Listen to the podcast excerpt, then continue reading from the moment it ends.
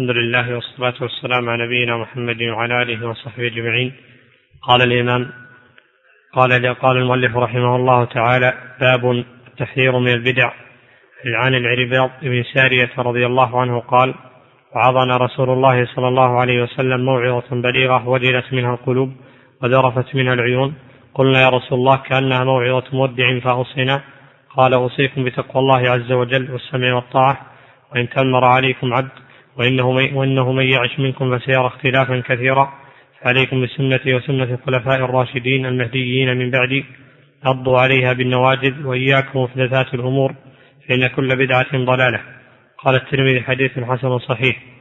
عن حذيفة رضي الله عنه قال: كل عبادة لا يتعبدها أصحاب محمد فلا تعبدوها، فإن الأول لم يدع للآخر مقالا، فاتقوا الله يا معشر القراء، وخذوا طريق من كان قبلكم. رواه أبو داود. وقال الدارمي: أخبرنا الحكم بن المبارك أنبانا عمر بن يحيى قال: سمعت أبي يحدث عن أبيه قال: كنا نجلس على باب عبد الله بن مسعود قبل صلاة الغداء، فإذا خرج مشينا معه إلى المسجد، فجاءنا أبو موسى الأشعري فقال: أخرج إليكم أبو عبد الرحمن بعد؟ قلنا: لا. فجلس معنا حتى خرج، فلما خرج قمنا إليه جميعا، فقال له أبو موسى: يا أبا عبد الرحمن، إني رأيت في المسجد آنفا أمرا أنكرته ولم أرى، والحمد لله إلا خيرا. قال: فما هو؟ قال: إن عشت فستراه. قال: رأيت في المسجد قوما حلقا جلوسا ينتظرون الصلاة في كل حلقة الرجل، وفي أيديهم حصى، فيقول: كبروا 100 فيكبرون 100، فيقول: هللوا 100 فيهللون 100، ويقول: سبحوا 100 فيسبحون 100. قال: فماذا قلت لهم؟ قلت ما قلت لهم شيئا، انتظار رأيك أو انتظار أمرك. قال: فأفلا أمرتم أن يعدوا سيئاتهم، وضمنت لهم أن لا يضيع من حسناتهم شيء. ثم مضى ومضينا معه حتى أتى حلقة من تلك الحلق، فوقف عليهم فقال: ما هذا الذي أراكم تصنعون؟ قالوا: يا أبا عبد الله، حصى نعد به. يا أبا عبد الله، نعم، هذا عبد الله بن مسعود. يا أبا عبد، لا، ابن أمي عبد، نعم، بعد يا أبا عبد الرحمن هو كني. قالوا: يا أبا عبد الرحمن، نعم، حصى نعد به التكبير والتهليل والتسبيح. قال: فعدوا سيئاتكم، فأنا ضامن ألا يضيع من حسناتكم شيء. ويحكم يا أمة محمد، ما أسرع هلكتكم، هؤلاء صحابة نبيكم صلى الله عليه وسلم متوافرون، وهذه ثيابه لم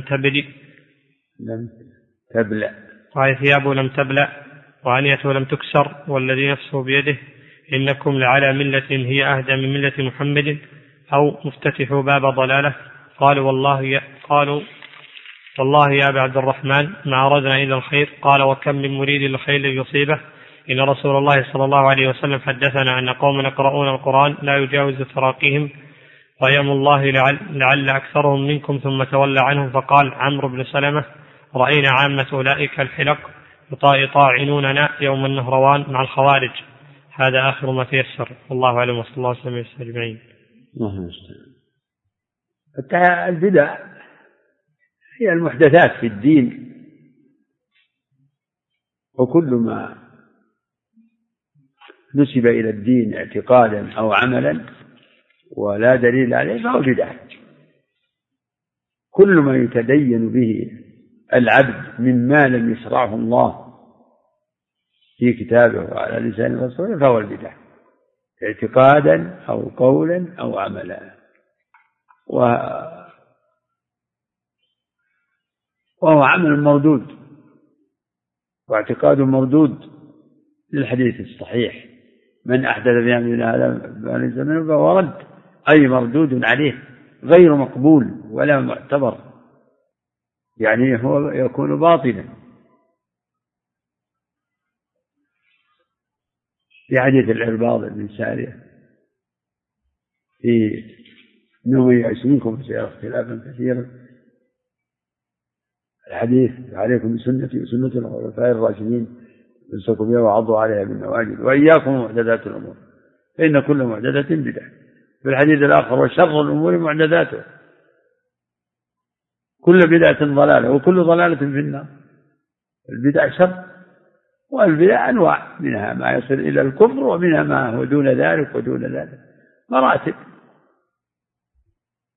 ومنها ما هو بدعة محضة حقيقية، ومنها ما يكون يعني في صفة العبادة. قد تكون العبادة مشروعة في ذاتها لكن يعني ابتدأ في هيئتها ما ليس مشروعا.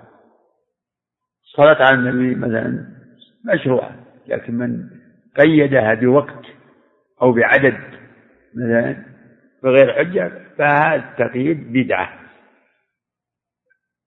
كذلك الذكر، لو قال الإنسان يستحب بعد الظهر أن تسبح 100، كل تقييد هذا العدد بما بعد الظهر هذا بدعة. ومن شواهد هذا الأثر، هذا أثر ابن مسعود وما كان يفعله أولئك الجهال الذين كانوا يتحلقون وواحد منهم يقول سبحهم يا كبرهم يا هللهم يا، فأنكر عليهم المسألة وقال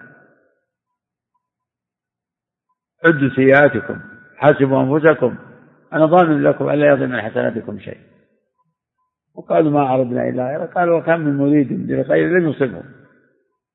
هذا واقع كثير يزعم أنه يريد الخير وهو يقع في الشر. كم من مريد للخير لم يصبهم. والبدع كثير منهم يريد الخير ولكنهم لم يصيبوا. وذكر لهم عبد الله بن مسعود يعني ما أخبر به النبي عليه الصلاة والسلام عن الخوارج، وأنهم يعني تحقرون صلاتكم إن صلاتهم يقرؤون القرآن لا يجاوز حناجرهم، قال لعل أكثركم منهم وقد تحققت فراسة عبد الله بن مسعود. فكان كثير من هؤلاء مع الخوارج في قتالهم في النهروان يوم قاتلهم علي رضي الله عنه، فظهر عليهم وتحقق ما أخبر به عليه الصلاة والسلام في قوله تمرق مارقة على حين فرقة من المسلمين تقتلهم أولى الطائفتين بالحق، فقاتلهم علي وأصحابه رضوان الله عليهم والله أعلم. حسبك يا محمد. انتهى الكتاب.